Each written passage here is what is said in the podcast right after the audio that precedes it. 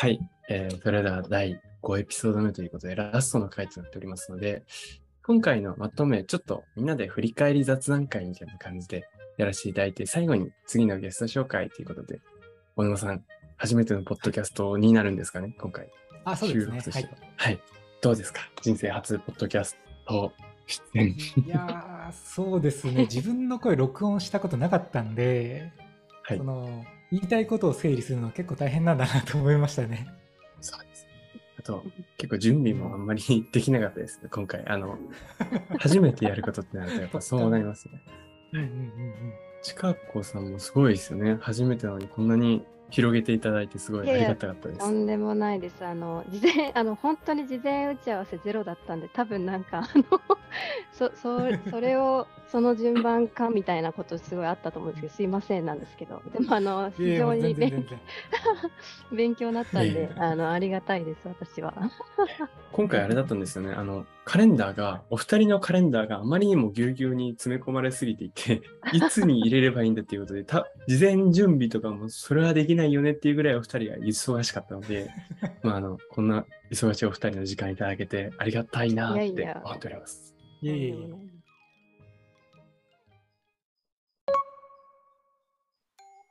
これあの、社内の方々も聞いてくれますし、もちろん社外の方々も聞いてくださると僕は思っているんですが、なんか、グロービスの中こんなんですよとか、なんか発信したいことってあったりしますかね？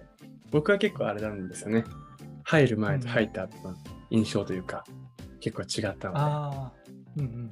発信したいこと。デブオプスとかしてるんだとか、はい、あと、意外とプロダクト多いですよね、社内に。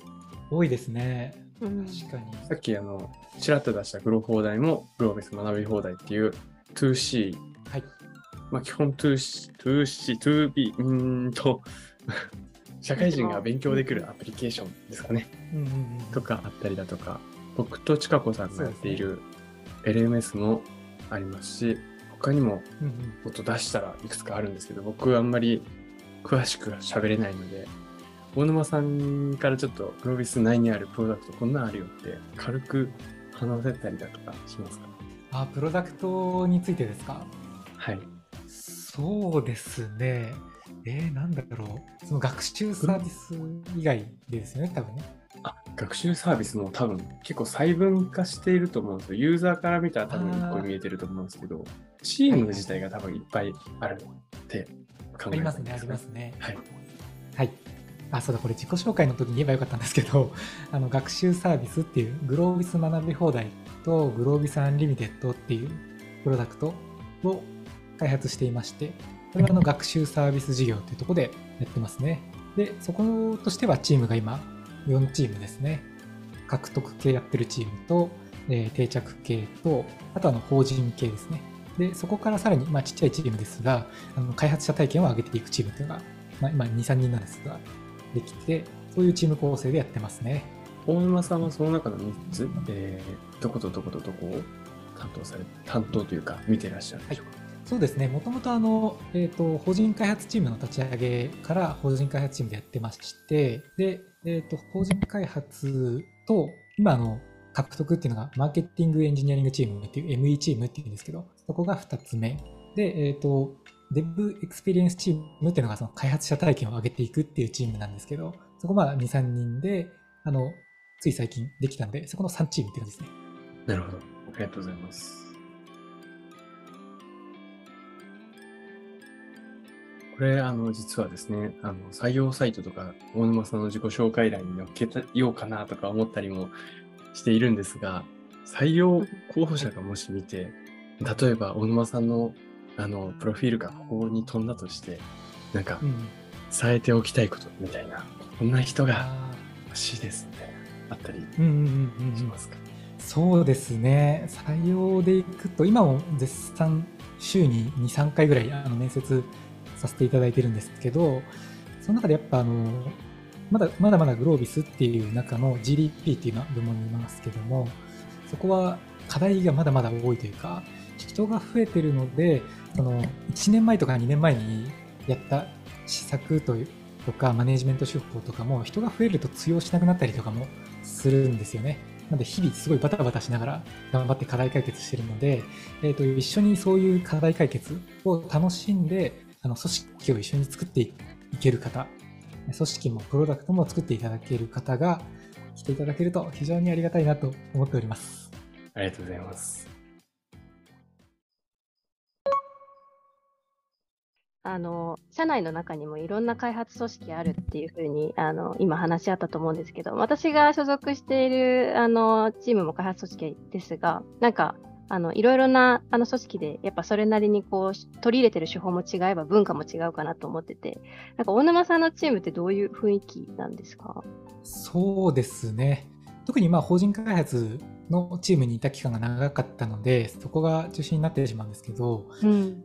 だいぶその和気あいあいとしてるというかあのスプリントレビューとか参加いただくと差はあるかもしれないんですけど、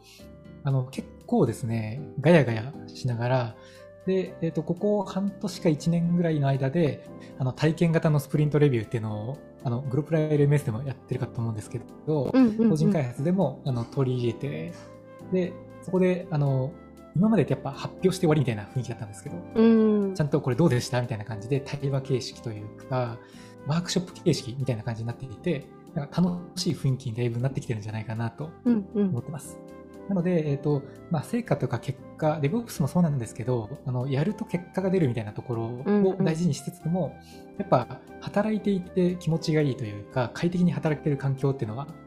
大事にしたいなと思っていて、うん、なるべく何でも言える環境っていうのを Slack で、 Slack チャンネルもなんか頻繁に流れてるみたいなのは、あの、うんうん、できてきているので、そこの騒がしさみたいなのは、あるいい環境かなと思ってます。うん、なるほど。騒がしさ、大事ですよね。